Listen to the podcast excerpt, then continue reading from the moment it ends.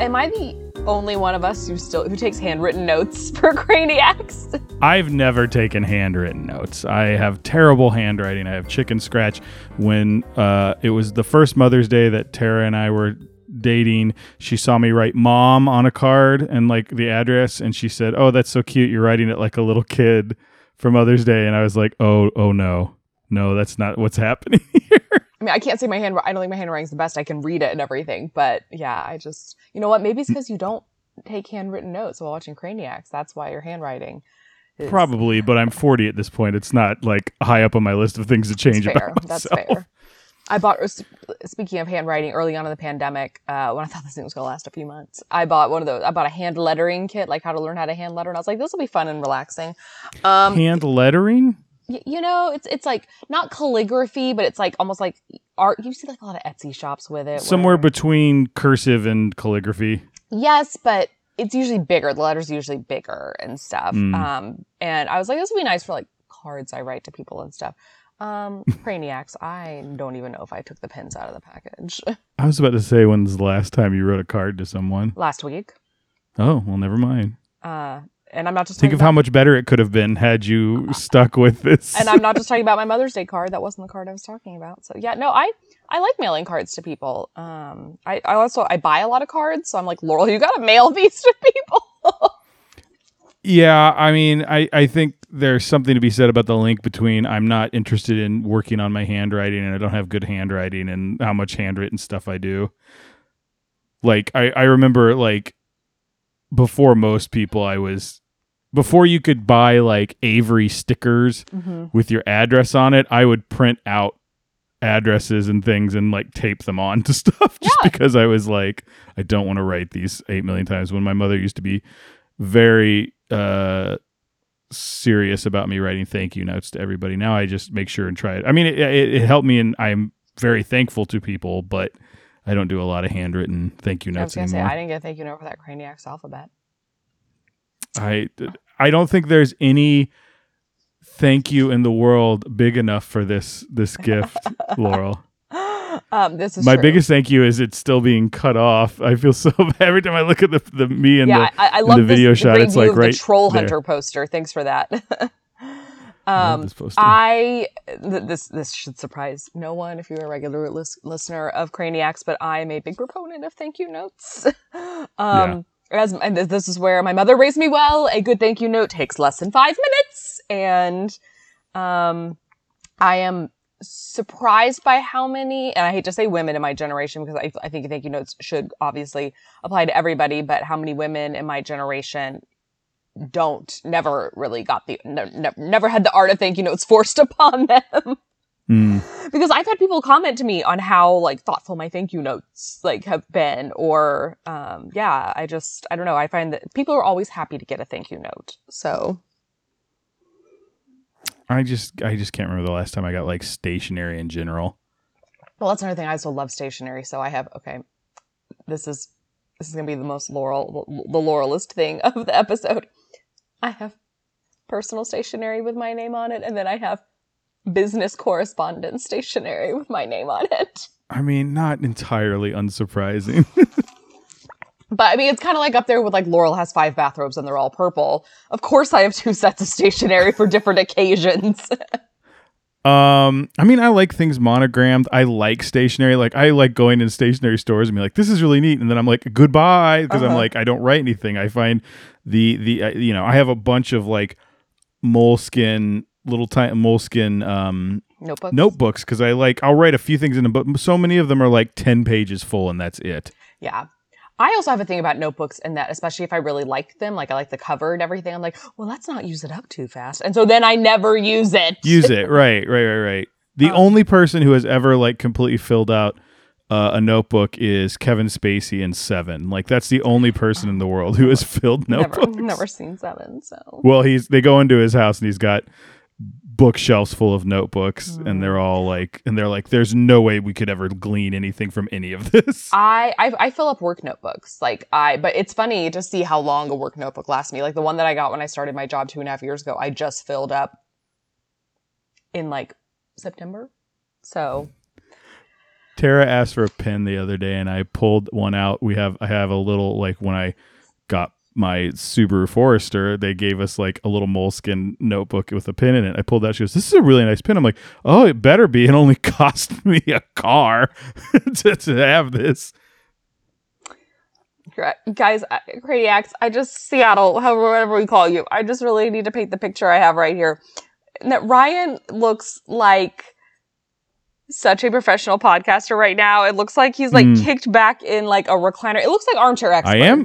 It is a recliner. He's kicked back in a recliner. He's got his big headphones on and he's holding his microphone in his hand because it's a handheld mic. Yes. And these these mics we decided to go with these because I think they sound better and also like we just kept getting into all this trouble with trying to figure out where to put like a desk mount or clamped stand. So we just like let's just hold them. And I like it. But I, I will say I a lot of a lot of my like trying to figure out, you know, my podcasting space was um the Michael Rosenbaum podcast. Do you know that one? Inside You with it's a lot of like B mm. TV actors and stuff. Is, like is, is he from um Smallville? Yes, okay. Lex Luthor from Smallville. Yeah. So it's his it's his podcast, and he's got like th- this kind of setup. I think he's got a better arm and everything. But I was like looking at, it, I was like, what's what's nice? You know, Tara's got her chair right here. There's the TV for anything for for for uh, um, Princess Diaries. We still got this little stand where I can put up this for whatever. Now, when you guessed, it's not just looking at me; it's looking at Tara as well. It's real nice. We got it all figured out. So Speaking it's guessing, a nice space. Inside- I'm super relaxed. It's great. Inside Baseball. When, when when is my Zootopia episode? Like when do I need to watch that? So it's next season. So right now we're taking a break. Okay. I can actually tell you if I worked on the um calendar, I can give you the tentative date right now, but I don't know it off the top of my head. But I will. I'll do that off the air. Yeah, do that um, off the um, air. But yes, we have that all set up. I just we're taking a a, a, a long break with a couple little movies in between, but we are we we we just we were getting very burnt out by the end of this last section of movies. So, uh, yeah, I mean, take care of yourselves. Take care of yourselves. Um, should we go ahead and get started? Yes, but before we do, I want to talk about one thing that's that's very Frasier related, and that was uh, got a grocery order today.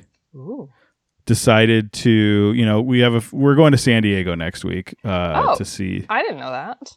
We were going to see uh, a friend of Tara's um, has a play that is opening in San Diego. The one that the uh, uh, one that was supposed to start uh, at the beginning of the pandemic, and you know, obviously has gone through a bunch of mm-hmm. pushbacks as most everything has, but especially live arts. So finally, he's got a play that's that's opening, and so we're gonna go see it. We're also gonna go to the zoo. But so anyway, got a few things for lunches. Was looking like, oh, I'll get some sandwich stuff.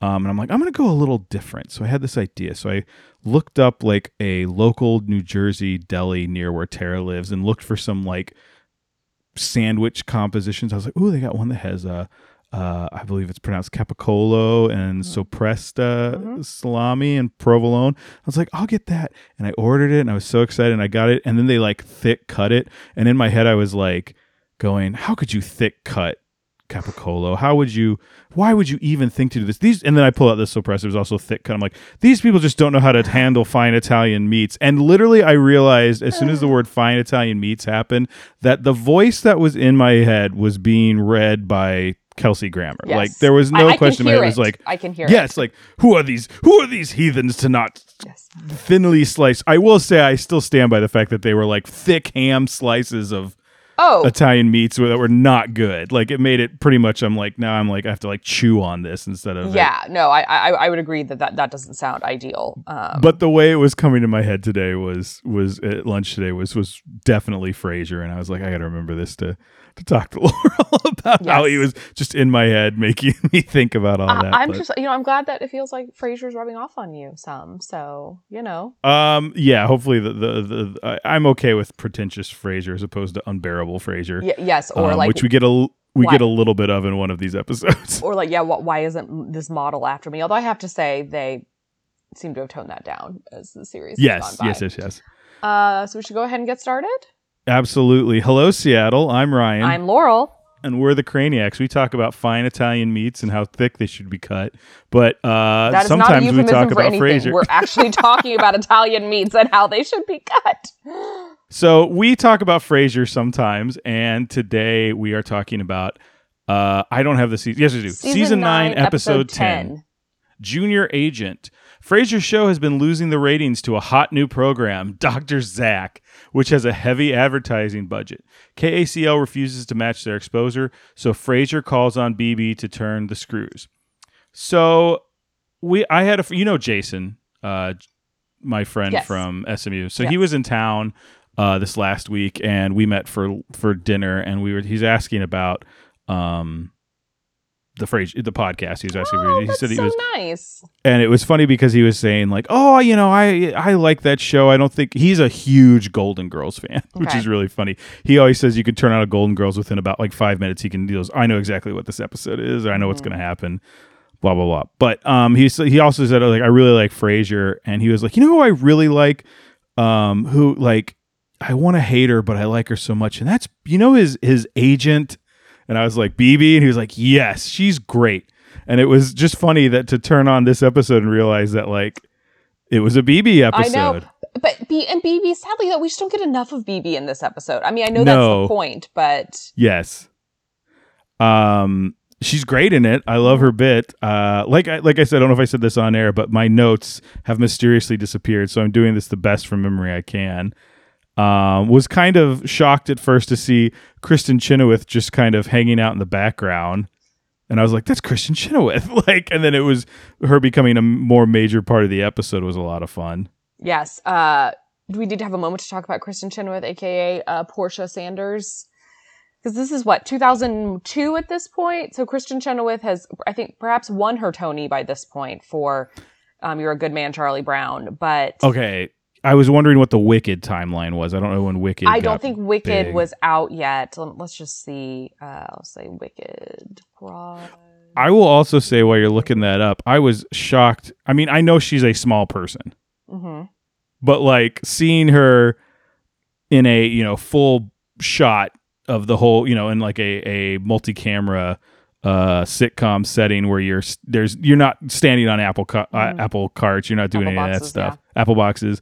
Uh she is tiny. She is very oh tiny. yes yes um so wicked uh, premiered in june of 2003 so this is about a year a little over a year before wicked um, Wow, so that's was- that's a pretty big get. yeah i mean she was already i remember that i knew who she was i knew that she was Mhm. a broadway actress when she was on frasier so Who Um, was she in Charlie Brown? uh i believe she's his sister uh sally maybe That sounds right. Yeah, I couldn't remember. I was like, I know. I, when you say his sister, I remember exactly who you're talking about. I just don't know her name. um i i've never seen you're a good man charlie brown so Neither um, have I. well that doesn't help but it was it was you're a good man charlie brown i think that's the only tony she's won um yeah that's the only tony she's won she's been nominated Really, nothing for. Was she nominated for Wicked? she was but idina menzel won for wicked so they Oh, were nominated okay, okay. against each other um i completely forgot um that she about that story arc she had on glee as a high schooler. Did you watch glee? I don't remember. Okay. She played um a high school a woman who dropped out of high school and came back to finish her high school get her high school diploma and everything and joins the glee club. Um and she, she she pops in and out of a few episodes because she ends up like leaving high school again because she realizes like that the, it's the kids time to shine not hers and That's like the- a that's like a Rebel Wilson movie that's coming out or has come out. Oh is it where she. I think she gets goes into a coma at the end of her senior year and wakes up and needs to finish it or something. oh well um so here's why i mentioned broadway again because the same broadway musical that i saw tony goldwyn in Mhm. she was the star of it so i saw her after the show and on the playbill i have her signature somewhere she is the tiniest in person Oh, she is yeah. like pocket sized like she was wearing heels and she was still t- i mean tiny in every sense of the word like her frame is tiny She is does that look on stage? um, she had big hair. I will say Okay. that she had big hair. I, it wasn't. I don't know. I mean, she was playing opposite Sean Hayes, who I don't think is a you know super tall, super like Mm. broad guy, but um, she didn't look like a Well- child on stage. But she was also wearing really high heels on stage, and they just did a lot to make her look very mature. Is it like when you see athletes like I hate to bring up wrestling, but wrestling and football where everybody is the same size, like near each other, and then you see them next to normal, like like or football, especially when the ref walks up and you're like, oh, those people are or, or, they're like talking Like, to a sports really reporter and stuff. Yeah, Yeah. I, I think it. it, it oh yeah, it wasn't I- let me put it this way it wasn't distracting um hmm but also um kristin chenoweth and i are sisters because she is also a gamma phi oh no so kidding. we are sisters under the crescent moon and uh, that is a that is a bond that can't be broken so all my gamma phis out there know we know what that's all about so Never mind. I was gonna say Sisters Under the Crescent Moon sounds like you're synced up, but that uh sorry. maybe she lived in a sorority house maybe that happened Yeah, exactly. she did not live in my sorority house she went to oklahoma city university our beta omicron chapter so Mm. Um, what do we have to say about like? I'm trying to think of stuff to say about this one before. Like, again, no notes, but the, the I I liked the end of this one a lot. yes Um, I a lot of it is him trying to convince. Uh, the main crux of the episode is there's that. It's it's basically now was it Doctor Drew who and who had like this. No, no, no. In Oh. real life, who had like the oh the national like basically sex talk Yeah, but it was you know, talking gosh, I about don't, like I don't know. Why did I think Dr. Drew was just rehab? I thought he was like maybe a, that's a it. rehab person. I was thinking But like it- Dr. Ruth. Wasn't she the like? She was one, yeah, yeah, yeah. But there, I, I think there was another one. It was like Adam Carolla before he was on the Man Show, and like this guy, and they had a national syndicated one, and he was like actually a psychiatrist or oh, psychologist or something. I think he was. He, I mean, he could have been Doctor Oz for all I know, where it's like just a honor honorific, but um, and they would have callers call in, and you know, it was it became. I think more of like who could call in and come up with the wildest story that they would let on the air, and it Mhm. could be like fictional. So it was hard. It was hard to listen to near the end, but like in the beginning, it was they would actually give advice and stuff like that. Um, and that's kind of what this sounded like. There wasn't a lot. It was. It was. It seemed to be just basically like a little, a little more titillating than actual help. Yeah. I can't even remember what the original thing they were talking about was. I'm going off mostly what Roz's uh, response Yes. to it was, where she was like, "Oh, I'm, it became obvious she listened all the time." Well, and so here's the thing though, is that Frasier, what, what when they were saying like, oh, he's doing really well in the ratings and all these different things, I was like, those are two completely different audiences. Like, I Yeah, don't no know that kidding. people. I was like, these shows are very different from each other, so I don't think it's necessarily cannibalizing Frasier's audience. I think it's Right. just like I, it's picking up more people from other demographics and whatever. Yes. So I I Um, found that to be a little contrived, but I enjoyed that it gave us a chance to see BB again. Although BB Yes. almost immediately is like, I mean, first of all, BB is a master at the way she phrased that, where she was like, We're growing the Frasier Crane team. You're too big for one mere mortal. I was like, Oh my God, BB, you're so good. I, I thought you meant wording it when Dr. Zach came in and she's like, Who are you? I'm confused. no, no. Which got like a legitimate cackle out of me. But when she's just like telling about, she's like, oh, of course, like she'll be running the day to day details and I'll be working on the big picture. I was like, oh, baby, you're so good at this. Right. And he was like, I've met you a million times before. I think that joke didn't land because it definitely wasn't Kristin Chenoweth like when we've been in her office before. Exactly. That joke did not land at all. I was like, uh, previously it's been BB's mother as her receptionist Right, yeah. from Auntie BB. So I was like, Yeah. no, it didn't land for me at all because I was, I, I don't know. It's not like when he walked in, he said, good to see you again or anything to the receptionist. Yeah, yeah, yeah. Um, That was a whole weird thing. But I mean, I liked the whole like how persistent she was once he was like, You're not my he left BB and he's like what was her name again? Sophia? Portia. Portia, like he was like, "You're not going to be my agent, whatever." And then it's like all the great links she goes to Mhm. to get a hold of him and tell him, and you know, she's basically doing BB shtick, but like with a different attitude. Yeah. Yeah. And she's not as hyperbolic as BB is. Like BB Right. like threatens to jump out of the like station manager's window. It's dramatic, yeah. Um, so here's but- what's funny is I remembered bits and pieces of this episode, but the one thing I couldn't shake is I knew that towards the end, Kristin Chenoweth is holding Kenny's pants, and I couldn't remember why. the whole like stealing someone's pants to get what you want bit in this episode was funny because the cold close is he runs into Doctor Zach at the the health club Yes. and steal and just walks out with his pants. Which I just thought that was kind of funny. Um, so Kenny's kind of like a weird creep, like that we're learning. Remember, he was like he he had the weird thing about buying underwear. Yeah, buying lingerie for his wife at Kmart. I I'm gonna go with buying underwear for his wife. I don't know that you can qualify Kmart underwear as lingerie. Like it sounds way classier than necessarily what you get at Kmart. Uh, you know, I, I'm sure Kmart might call it the intimates section or something. Yes, yes, yes, yes. Um, and then now he's like doesn't understand there's clubs other than strip clubs, and he was super excited to go to a strip club with Frasier. I have to say though, until I realized that he really thought he was going to, because I thought he was being sarcastic when he's like, "I'll be there in the front row with a fistful of singles." I was like, "That's gonna be a new catchphrase for me, just to say you're excited about something." And I was like, "Oh no, he's no, he's not. He wasn't joking. Oh, never mind." I did like his uh like wink on the way out when he's like, "Sure thing, Frasier." It was a, it was mostly just a physical performance. was was really good. It was really good. Sure thing, Doctor Crane. Wink. But I I did like. I guess it's it's funny because when I think of those athletic clubs, I think of like.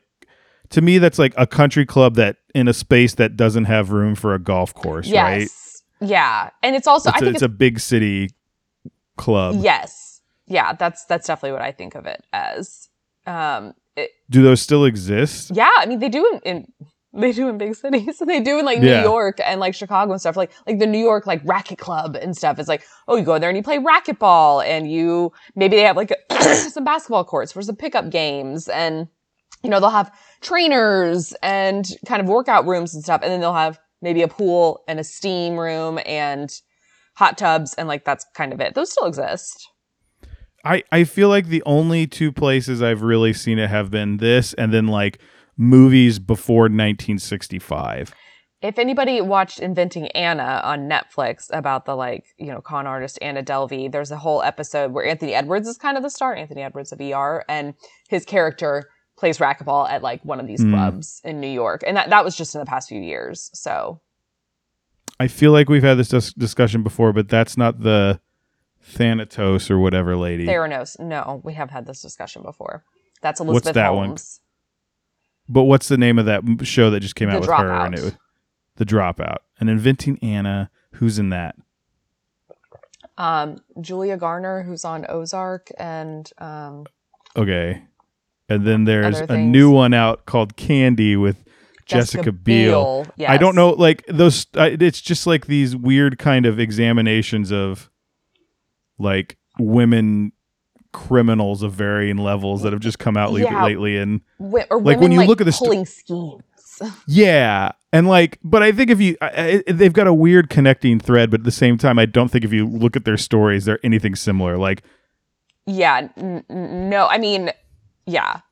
Inventing Anna, Anna Delvey and Elizabeth Holmes, both in a very loose way, they both like schemed people out of a lot of money and stuff, Mhm. but like Elizabeth Holmes was actually committing like fraud. yeah, and um yeah, and Anna Delvey was more just like not paying people back when she said she would.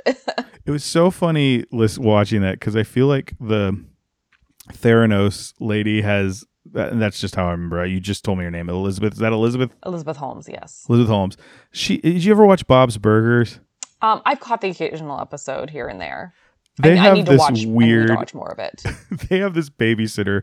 I think her name's Lisa, and she's one of my favorite characters because she just is like, "Hello, um, I think now is a time for us to color." And like the way she talks is like that's how I think of Elizabeth Holmes. Of like, in a single drop of blood, this will have take all of your medical. You know, I'm like, I- I- it's it's it's funny. It's like if I had to imitate either one of those character characters, one's a real person, but um I would use the same voice. It's just it's just so weird. It like goes up at the end, kind of like asking a question. Yeah, well, when I when we first started recording this podcast and I would listen to our episodes, I realized I ended a lot of sentences like that, and I was like, "Oh no!" So I started modulating my voice. Wow. So soo- soon I'm going to talk like this and be like, "With a drop of blood, Yes. you can discover what you have wrong." And Yeah, it sounds like when women make fun of me, like that's the voice they use sometimes. It's just I mean, there's an episode of the Wrestling Dropout is where a lot you of fun. see where she starts to create the voice that she has Mhm. because people in her life are like, she didn't talk like that before. yeah, yeah, yeah, yeah. Uh, I, I, I, I watch a lot of true cl- crime. Quote: Watch true cl- crime through the lens of of Tara explaining things to me, like just telling me whatever she's seen, and I'm like, that sounds interesting. I'll hop on wherever you are, or I'm cool with just hearing your side of the story. Yeah.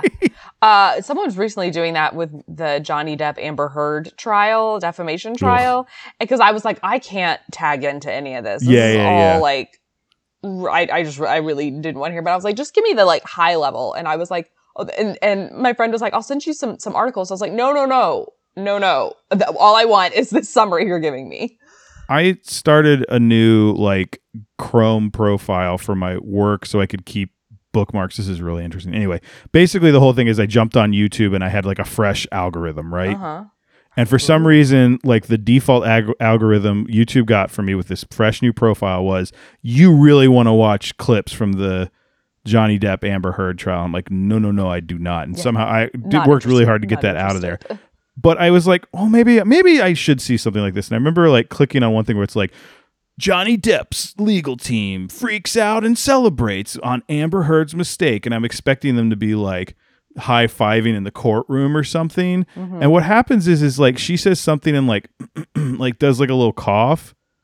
And then the one of Johnny Depp's lawyers turns to another lawyer and just like nods really slowly, and they're like, "Whoa! Did you see them celebrate? Oh my god!" And I'm like, "Nothing happened. What are you talking about?" This sounds like uh like a satire when it's like trying to make courtroom procedurals exciting. Right. It's like, did you see that nod? Oh my god! Yeah, I'm like, don't talk to me about exciting. I lived through the OJ trial. I know when people get, get excited about a trial.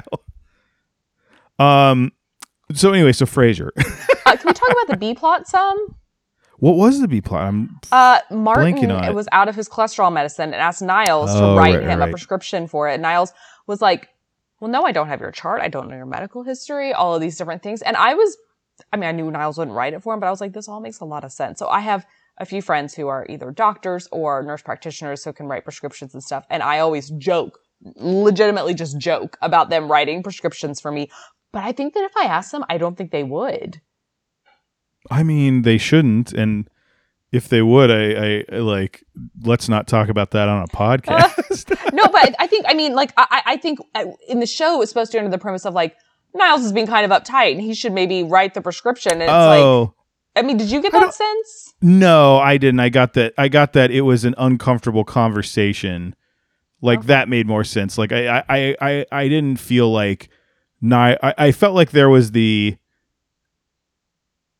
um subjective like morality of it but the objective morality they were getting across was niles is right uh martin is wrong. Mhm. and i was actually kind of surprised he quote unquote wrote him a prescription when he needed that ticket gone away. But i did like where he's like that was a buddy of mine. And martin's like that was a buddy of mine. I set this whole thing up. Haha you weren't getting a ticket. And niles is like i just drew you a picture of a dog. And then he goes, Ruff. yeah I, I- just love Loved that so much. It was really So good. There was there was like t- two. Ma- so the other thing that I was talking about that I really enjoyed about this is uh Portia cornering Kenny at the in the locker room for the club and stealing his Mhm. pants so he'll listen to her. Not only so he'll listen to her, but then she comes up with like a good point and gets them both excited. Yes. Like that's what was good about it. It wasn't just her being like, "I won't give you," you know, like I don't give up and I won't give you these pants till you say yes. It was like, I'm doing something drastic so you'll actually listen to me and let me now prove that I'm actually a good. Yeah, that that, that I have the like research and uh, ideas to back all this up. Which I hate to see BB go away, but like if we got like a Portia episode in the next few episodes, like every season for this, you know, ten and eleven, I'd be okay with that.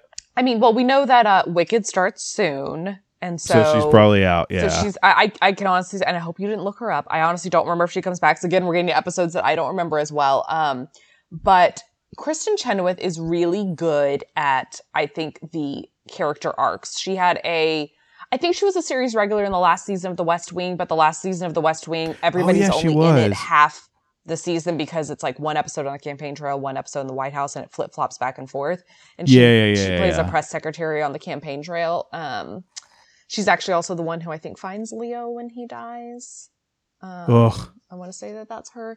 But I was getting her mixed up with Ainsley, but she's not Ainsley. No, Ainsley had left the show by then. Um, Yeah, which is a real bummer. I loved Ainsley. the but like she's hasn't really found her footing in a TV show like she was in Pushing Daisies and that got Mhm. canceled and she was in GCB and which was stand for stood for Good Christian Bitches and that got canceled I remember that. and I I mean, I didn't watch that, but I rem- I remember that. I remember that like weird time in the world where we refused to say the word. We w- really wanted to have the word "bitch" in the title to sitcoms, but we wouldn't say it. Like, don't don't talk to the bee in apartment Oh, two or whatever. yes. And yeah, that's right yes um yeah. I totally botched the name of that. I, I think you're right though it's like don't I'm- talk, don't talk to the bee and I think like in apartment three I want to say it rhymed Yeah, something like that. Um, she is. Uh, I believe she plays Maleficent in The Descendants. Do you know what The Descendants is? This Um, is me knowing. Um, first of all I'm very impressed that you know about Disney Channel movies um I I I, I I have a Disney podcast. I know. on this. I, I know. yeah. I just I like that it's crossed over. I can't wait. Wait, are y'all going to talk about High School Musical at some point? Oh, that's way down the line. Okay, well, just pencil me in for those episodes too. All of them, all the episodes. Um, we're not. We're not doing multiple. It'll be the first movie, and that's it. I think right for a while. but but the third one came out in theaters. We should do that one too. Anyway, uh. I know about the Descendants because friends of mine who know that I like High School Musical, their kids watch the Descendants, and they are like, "You should watch it." I haven't watched it honestly. Disney Channel movies, I have not watched one, one regularly since the second High School Musical. So we yes, she is Maleficent. Kathy Najimy as the evil queen. Oh gosh, what what good cast they got. Well, I think Uh, that's the fun part of it. Because so if you know the Descendants, it's basically the children of the all the villains, right? the children of all the villains. It's like the high school for heroes opens up its doors to the villains' kids, and then they come in. So it's high school drama with with with like Cruella de Vil's like kids and Jafar's kid and things like that. And Love it. you know, I'm here for it. I should actually, mm, you know, I should watch this. Um, but anyway, um, do we rate this one? Yeah, let's go. Oh, we did. Wait, we did have some guest callers though. At the beginning, Janet, who called into Dr. Zach's show, and I don't remember what her complaint was. Um, something obviously I about don't her either. sex life. Uh, that was Cherry Jones, the actress Cherry Jones. I don't know if I know Cherry Jones. You do. Um, hang on.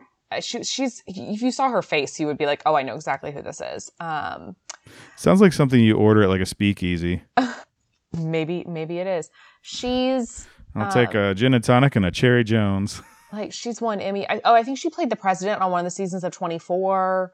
Um, I don't think I've seen a an episode of 24. Oh, Somehow I missed out on that. okay, okay. Well, um, she was in like The Village. Oh, she was in Erin Brockovich. She was in Signs in The Village, and um, oh, she was in an episode of The West Wing. I don't remember her in The West Wing. Um, she uh, she's like a little bit older. Um, did you, you don't watch Succession, do you?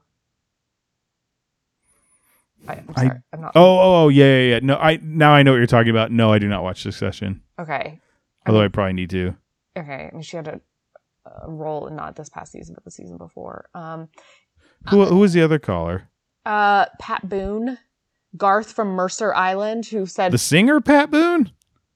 yeah, it's the only Pat Boone I know. Yeah. Okay. He called where he was like, it's something that every couple goes through, a problem I'm having with my wife. And they're like, oh, yes, tell us. He goes, our household budget. The interest joke is the next episode. I was trying to think. I was like, why wasn't there also an interest joke? oh, but yeah, that's that- next that's episode. next episode. Um, but yeah, I'm ready to rate Um, this one.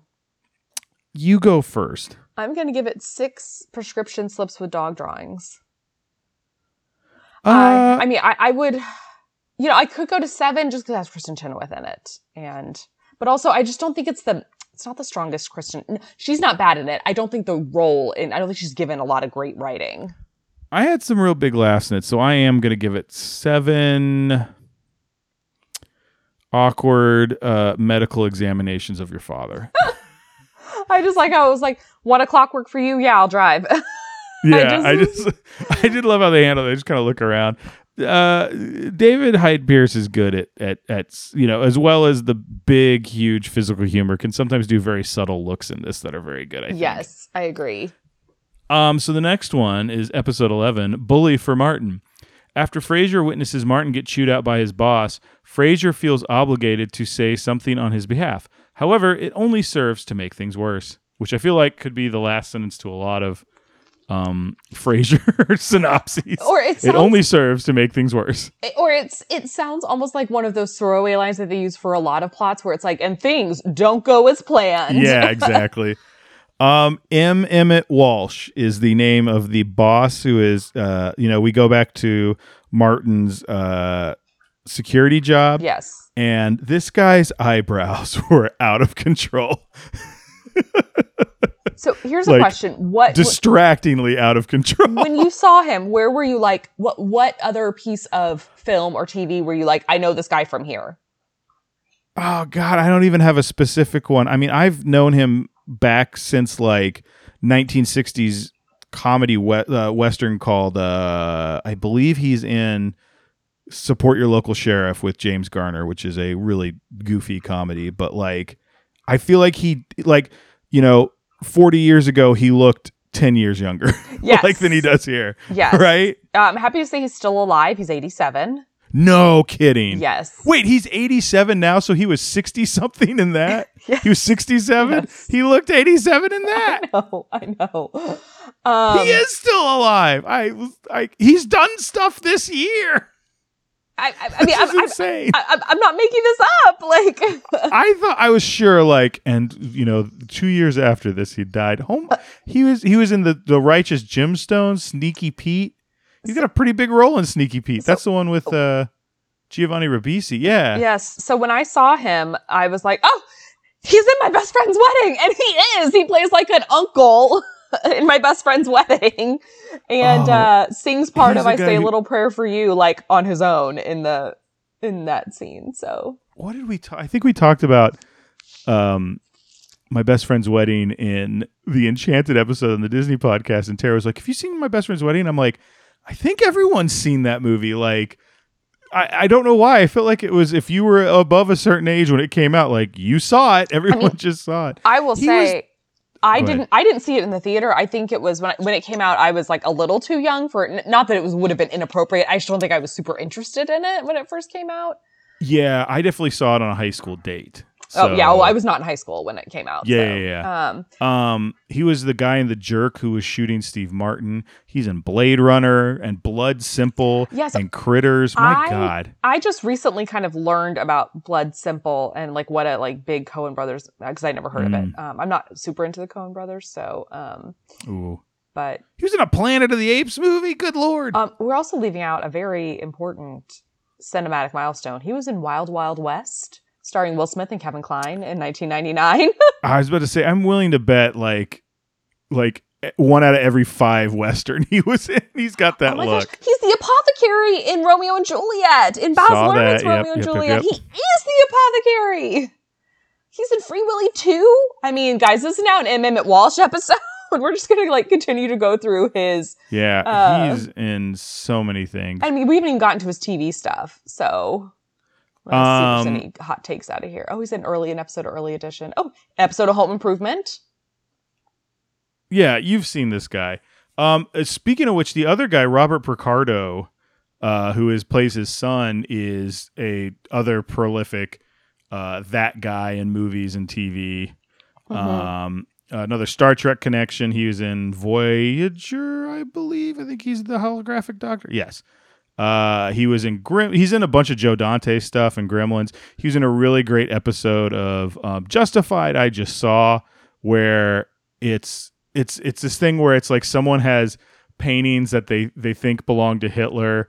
Uh, they were Hitler painted paintings, and he comes in and he's trying to collect them all and they assume he's a creep and he keeps telling the main character you should come see my collection and then he brings him into his collection and it's all these shelves with jars with ashes in them and he's like i'm i go around and i find hitler paintings and i burn them like i don't i just thought that was like a very interesting end to that episode justified great show if you get a chance to watch it but um so the whole thing here is. Emmett Walsh is a real jerk to Martin Yeah. like cranked up to 11 in a way that's not very believable. Yes. Yes, I think especially considering they're kind of in a little bit of client they're in a client facing role like they're security guards in like an office building Mhm. and i'm like it's unprofessional for like the the tenants in this building to hear you talk to your So- coworker that way someone other than the security would say something about him. This can't be the first complaint he's ever got. exactly exactly Uh, Frasier witnesses his dad get kind of chewed out, and he, Mhm. You know, they talk about this in the episode. He takes it a little, not really personally, but he, you know, makes he make it. It's about him because he's always looked at his dad as kind of like in charge. And I even think the way they portray Martin taking it, I don't see Martin taking it like Yeah. the by the end. I thought the end was going to be him standing up for himself instead of them uh commiserating over the fact that they have kids they think are dorks or whatever. yeah yeah yeah It was still funny, but it was also just felt kind of off. Yeah, and it felt also like you know how if there's somebody who's maybe somebody great example in this episode if there's somebody who's really hard to get along with but you need to be on their good side you just find some common topic that you can always bring Right. up and it's and it, maybe it's ragging on someone else but you know you have that in common that's what it felt like it didn't feel like a resolution to this Yes, it felt like when that's your solution, it's like that's. I feel like it, it- even previous to this episode, like it when the time this episode came out, this feels like the middle. Like the plot is Martin can't get this guy on his side. He finds a crappy way of doing it that is hurtful to Frasier and Niles. The end of the episode is he stands up for himself and is like, "I Mhm. shouldn't have done this." Right yeah like the lesson of this episode right now is if you can make fun of your kids and like it makes Martin feel like he doesn't like ki- his kids like that's the end of, or he think he rolls his eyes at him Right, right. And I guess in some ways, in a job, maybe that's what you have to do because there will be a no resolution. Yeah. But I took issue with the part with the fact that Martin was like, I just don't, when he runs into Frasier and Niles at Nervosa and he's like working all those graveyard shifts and he's like, I just don't know if I can do this. Maybe I should quit. And Frasier's like, You can't quit. You've got to really work these problems out. I'm like, No, he can quit. No, yeah like you can take care of him well, but but I'm also just like, I mean, Martin doesn't need this job, and if he really wants a security guard job, I'm sure he can find another one, and like, Oh, you, yeah, you, yeah. you can quit. Um, I feel like that this is back in that kind of uh, toxic seems like a strong word, but a little bit of the mentality of like, no, you you do everything to hold on to that job you have, and it's like, no, if that job is breaking you down like this, you can leave that job. well uh, you know I, I think your bigger point is here is Martin doesn't need this job financially. Mm-hmm. um it's more of something to to keep him busy. So i understand that. But i will say um you know it's harder for older people to find jobs and Mhm. that sort of thing but that's not really what they're addressing here. Yeah, Yeah, um and again it just felt like martin was I- i, got the whole cop thing of like you have to do the chain of command. I was like i'm pretty sure that, like you wouldn't have stood up for this. And like because it's not like this guy is just mean but right. It's like he's mean and he's not good at his job. Hmm yeah, yeah. I don't, I don't know. It was I it was I liked the the characters in it and I thought it was well acted, but uh, I, yeah, I think the whole the whole Martin's portrayal, not Martin's portrayal, but the writing of Martin was not great. Um, I did like the bit where he called him when they're in the the closet. And he's Yes. like, "I'm at a quiet restaurant," Mm-hmm. Mm-hmm. and he's like, "And for the lady, shut up." that part really made me laugh. Uh, I also just Um, really enjoy when Niles and Frasier were bickering a little bit in the closet. I don't remember what the what the point of it was, but and Niles says, "Well, at least I have a girlfriend." yeah and he's like shut up like yeah like they got real like like kitty like two brothers two young men um arguing i uh the whole Roz plot was kind of this is the one where yes yes this is the one where Roz keeps talking about uh and i want to say tony tony goldwyn but roger, was is roger Roger, yes. and I, you know, I I would like to see more Roger, and I'm glad that he's still in the show at this point. But it's also like this is cheap, and it is also a dumb joke, and I didn't think it was. I'm taking it very personally because it's Roz talking about being happy in a relationship, and I can't have that. I yeah, I, I had- a feeling that was gonna be where some of this angst would come from. Um, Probably no, I was just kind of like this is like it was. it wasn't subtly done and it wasn't it wasn't well written it was just big like her like she would know she was being annoying Th- by that was the thing is it wasn't in character for Roz. Roz has a little Right. too much uh uh what's the not it's not self-centered self-awareness to right um to understand but i guess that's what we're supposed to think is that she's like so enamored with roger that she doesn't notice but i'm like also we last saw him like six episodes ago seven episodes right. ago this is not a new re- this sounds like new relationship feelings this is not really a new relationship anymore so Yeah. Um, I did like Niles and Daphne. Niles trying to like, I'm gonna come up with uh topics that she can't possibly Yeah. relate back to Roger. And I did like the whole it looks like the interest rates are going are going down or something. And she's like, Well, certainly is low in this is the lowest interest I've heard I've seen in a long time or something like that. yeah I, I i enjoyed that too and i tried to think about this reminds me of, oh, i'm gonna have to use veiled language although none of these people listen to this podcast but th- this reminds me of like uh, a friend of mine when she was dating her, her uh, man who is now her husband they first started dating she was just very was literally all she could talk about and one of my friends who's very introverted and she puts it like she exhausts easily she'll say if she's around a lot of extroverts she gets exhausted by them very easily they ended up seated next to each other at this like girls dinner and all that happened was the friend who had just started dating Your, one of your friends fell asleep. Like the, the the one who gets exhausted, like literally passed out. the one who gets exhausted. Kind of. She was like, at, at the end, she was just, uh, I think we were kind of walking out together and she was like, oh my God, I don't think I said a single word. And I now know entirely too much about, I mean, she wasn't super close to that girl either. She's like, I know way more than I've ever, that I will ever want to know. about." Right. But she said it was kind of one of those things where she'd be like, oh, would you like more wine? She'd be like, oh, he and I had this great glass of wine. And she was like, oh my God.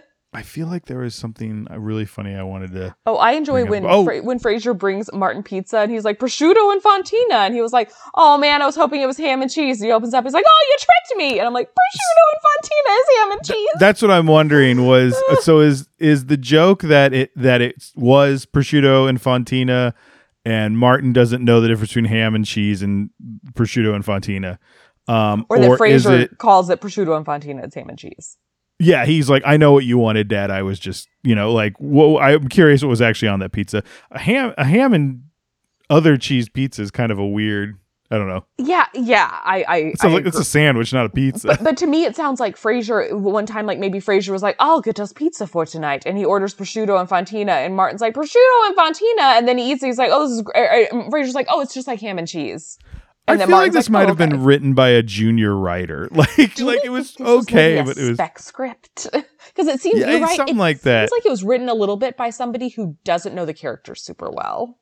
what was I going to say? The other person in here is Jay Karnes from The Shield and uh, a lot of stuff. Who is the business guy who, Oh, okay. um, if you watch The Shield, he's like a main character Okay, on that show. And he's also on like Sons of Anarchy, and he shows up in a lot of like stuff like that. I forgot who does. to me, the Venn diagram of people who watch Sons of Anarchy and The Shield is just a circle.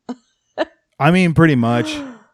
Um, his his whole thing about like Frasier pretending to be. I like the prank Frasier pulls. Mm, I did him. too. I did too. That was really funny. Where he's like, he goes, "I guess I should say uh, good luck," and he goes, "Don't, you mean congratulations?" And he's like, "What?" He's like, "I guess they don't mem- they don't send memos on that anymore or something."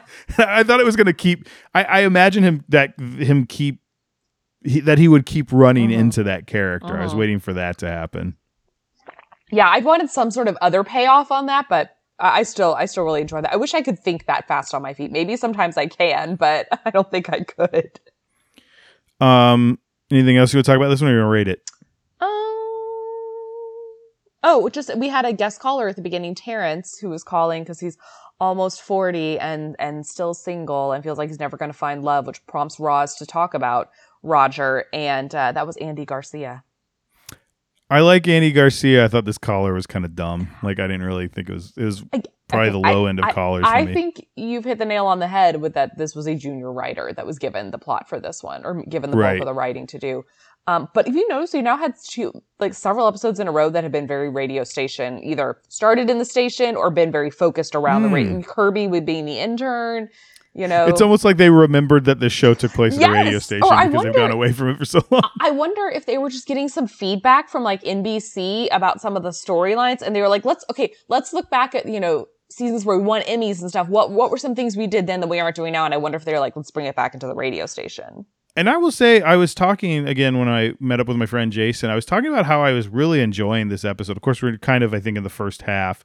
So that's, we tend to drop off near the end. But like, I've liked this episode is, and you'll hear my rating. Well, this episode's fine. But like the one in front of it, I really liked. I've been, you know, enjoying a lot of these and thinking they're pretty funny. But yeah, I wonder if that has to do. I think, I wonder if they went, hey, you know, we didn't really mind the radio well as much as we should have, and now let's go back to it. yeah. Um, also, I don't remember this episode at all. Couldn't tell you if I've. Did you it. remember the previous one? Yes, because I, I remember I remember Kristin Chenoweth holding Kenny's pants, and I couldn't Right, right, remember why. Um, and I remember the kind of the gist of that one, but yeah, no, I didn't remember this episode at all. Um, I do you want to rate this one first, since I rated the last one first? No, because I have two things, so I want to make sure I'll let you go Okay, first, so I can use I'm, whichever I'm one going to give don't. it five prosciutto and fontina pizzas. That was what I was going to go with. I'm going to give it five uh crazy ass eyebrows because I couldn't get over M. Emmett Walsh's eyebrows, and I have a real I have an uh, eyebrow story I want to tell real quick Oh, I can't wait. because um you know this. Probably some of our viewers know this. Uh big bushy eyebrows run in the family. Um i don't know if you know or they run in the family but looking at my face you can tell that, that they're, the gene is there. And it gets worse and worse. My dad's eyebrows you know he's got white eyebrows and sometimes they kind of get very mad scientisty Mhm. and so one time he uh, came into the room. Uh, it was during, I guess, some family thing because my sister was there and I was older. Um, and it was kind of like I was looking at him. I'm like, something's different. What is different about you? And I realized, I realized what was different. And I said, what happened? And here's what had happened. He took his um, beard trimmer and put it on a, like a guard because Mhm. his eyebrows were getting insane. And he went and he pushed it and the guard went down to zero as he pushed it and he just shaved off half of his eyebrows. And so then he went well i need this to match up. So he went and did it on the other eyebrow. And he came in and we were looking at him we're like something's different. It was just funny because it was looking at him like you know like I think I would notice if you had half your eyebrows because they're so well sculpted. oh, thank you, Laurel. Yes. But I think if like mine were, you'd you'd do the same thing where you go, something's different. Something. something's wrong. so it's it's funny that you say that like you would notice that with me and and um, I don't really notice eyebrows at all like whatsoever like when someone's like oh she had really nice actually I take that back one of our student employees I actually noticed her eyebrows and how good they looked and I told her and I was like and this says a lot because I never notice eyebrows but I, I yeah I, probably would never figure out what was wrong with your dad in Yeah. that in that scenario you and I think those- that's what he was hoping was like, okay, do I leave one like this? Is that because I feel like if one's like that, and I think he he he bought himself some time by doing both of them because if one was like that and the other wasn't, we would have a comparison. uh-huh But looking at his face, it was just like I kept looking at him and I was just like, like huh I think my sister caught on, but we were everybody was like, something's different what's going on here? um yeah it's it's it's not it's not something i i notice a lot i know uh, apparently there was a trend when i was in high school and college of like way over tweezing your eyebrows and my Mm. mother not another thing i write thank you notes and i also never touched my eyebrows because my mom was like no and as a result i you mean like just like do this? no Is that no what you mean by don't touch? no no like like don't don't do any plucking Oh, don't do any self plucking. Okay, Yeah. okay. I didn't know if you meant Uh, like Well, so as a result, I didn't do any plucking whatsoever until like I don't know sophomore year of college, and then I started letting sorority sisters tweeze my eyebrows and stuff. But just do strays, just do little like cleanups and stuff. So I've never, I've never had to go through awkward grow out periods with my eyebrows. Now, I now do get them professionally tended to, but even then, it's just like it's just I- a cleanup as we call it. It's never overdone shaping. When I lived alone in the DC area before I met Tara, um, I had one. I think it was on this eyebrow. Yeah, I don't know what happened to it, but it was a hair that was a good half an inch tall, like above everyone else, and it grew straight out. so I never noticed it. Mhm. Because I looked in the mirror and it was growing straight. I didn't notice it. And then I went to get my hair cut, and the barber's like, I got to get rid of this. And I'm like, I got to get rid of what? I swear to God, Laurel, I think he did like one full twist. like with his finger to collect it before he yanked. Oh my gosh. And I was like, that's how long it was? He's like, yeah, dude. I'm like, how did I not notice it? He's like, it was straight. That must have been it. And it like grew back a couple times and then it just stopped. And it was like also like white. Oh, interesting. So that's a- another reason I couldn't see. It was white or like very Very pale, light. Like yeah, very Um, light. y- you saying that there's an eyebrow gene though reminded me of one of my favorite parts of the OC because it stars Peter Gallagher who has just caterpillars for eyebrows and Peter one- Gallagher, a one-time massage uh, client of my aunt. Oh, I do think you told this told us Anyway. this before. At least you've told me this before. But anyway, um, at one point, the woman who plays his wife on the show says to their son, um, Adam Brody, um, you you become more and more like your father each day. And he clutches his eyebrows and says, "Oh no, are they growing in?" That's funny. it's so good. Ah, now I just want to rewatch the OC. Anyway, Well, uh, Craniacs, if you have any great eyebrow stories, uh, as always, you can hit us up at Seattle area code 206 657 6986. We are craniacs at gmail.com. That's C R A N E I A C S at craniacs on Twitter. Craniacs, a Frasier podcast on Facebook. Get at us wherever you find your podcasts and give us the highest rev- the highest score you possibly can. That's a five star rating on Apple Podcasts. Uh, give us the highest score. blah, blah, blah.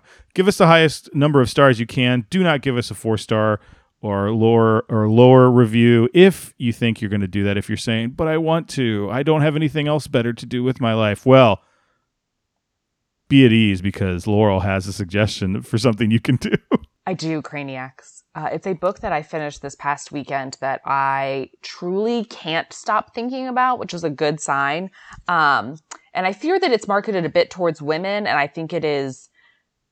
I, I think it, it it's it's worthy no matter um, your gender, and it's called The Push, and it's by a woman. I believe it's her first novel, um, Ashley Audrain, A U D R A I N, and it's about a woman who um, is a new mother and she starts to worry and suspect that her baby, and then as the baby goes into a toddler and stuff, is a psychopath.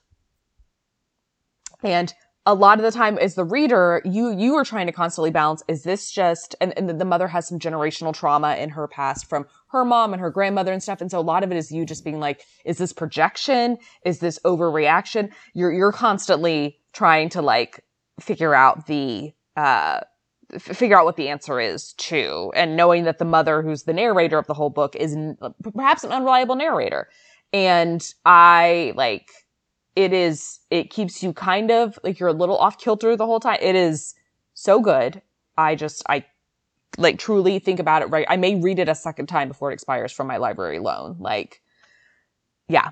Oh I- wow, that's a that's a a big recommendation. I think. I, I let me just put it this way. On saturday at like morning i was 50% of the way through it and then i my, my plans i had saturday ended You earlier. pushed through it. i did i did. I came home from my plans ended earlier on saturday and a bunch of other things i wanted to do bef- like that that night as well. And what did i do? I sat down and like finished the book. I was like you're not getting up until this book is over. And it is yeah it's very good. The push, the push. Not pushed by Sapphire. Uh, that was made into the movie Precious. correct i believe that wasn't push a novel by sapphire or something yes, Precious, based on the book Push Yes, by thank Sapphire. you, thank you. That was it. Gosh, yeah, it was one of the I was longest. like, wow, what a weird title. Um, similarly, I just finished a book last night that I can't stop thinking of that I don't think anyone else really should read, and that was Cujo by Stephen King. okay, like there's all there's if if you're looking for a good Stephen King, there's way better Stephen Kings. I think it's Well- not good for most animal lovers. It's got a depressing ending, and it's really only good if you're like a completionist like me, and you're kind of like, okay, I see where he was in his writing career. Great, Well, wasn't he also move on. pretty into drugs at that point? Isn't it like This- Cujo and Christine are two books where he's like, woof. No, no pun intended, but Cujo, nice. Um, Cujo, I believe, was written on cocaine. yes, that sounds about right. That sounds right. and it's it's got some weird stuff. And I mean, other than the like animal, like there's things I really liked about it, hmm and then there was things I went no, and but there was a lot of stuff that I was kind of skipping over. Like there's this whole side plot. It, like they make it seem like this is happening to the woman kind of as uh um punishment for her having an affair, Mm. which she's gotten no she's she's called it into and told her husband about and everything. And I'm also like, so I started looking up like Stephen King. I'm like, no, he's been married to the same woman. Like I was like, was Stephen King going through some stuff right now? I don't know. Um, can't recommend it for animal lovers. Can't. I, I really only recommend it for uh, Stephen King completionists, and otherwise, if you're just curious, read the Wikipedia thing. But I do want to put this Push novel on my uh, on my Amazon list and put it in the giant pile of books by my bed. Yeah, yeah, or you know, check it out from the library or something. Um, I also want to Oh, say yeah, I yeah. did. It's more of a confession. I did start a gentleman in Moscow, which I believe you've recommended before on Hmm. here, but then it expired from the library, and I had other books I also wanted to download that I that I knew was going to take a long time for me to get again from the library, so I had to let it go. But when it comes back, That's fine. I plan on I plan on continuing because I was enjoying what I was getting into, and then I was like, ah. When there's a book It's- you've been it- waiting for for 20 weeks and it comes available, Yeah. you're like, yeah, I'm going to download this. Not to re-review that one, but it is very pleasant. So I don't exactly find it to be, um, like a super big page turner. Like when you read it, you're like, oh, this is really nice. Like it's like a it's it's very pleasant and it's it's very satisfying. It's a book whose ending I think is just the perfect amount of oh wow that's really great. Like for the book you got, like I it's it, yeah. So I understand you being like I'm gonna read something like I'm gonna read something more like thrilling and and and than this. So No, I no, it was it wasn't that I was like it was just I had the other book I knew was going to take. Actually, it might have been the push that came up at the library Mm. where I was like, well, I gotta gotta read this because it took so long to get it. So anyway, Well, Craniacs, we've given you uh, two new book recommendations and one re-book recommendation, I guess, with this one. So you got plenty to read uh, to keep you from giving us those four-star reviews. So until next time, guys, I'm Ryan, I'm Laurel. and we're listening. Bye, y'all.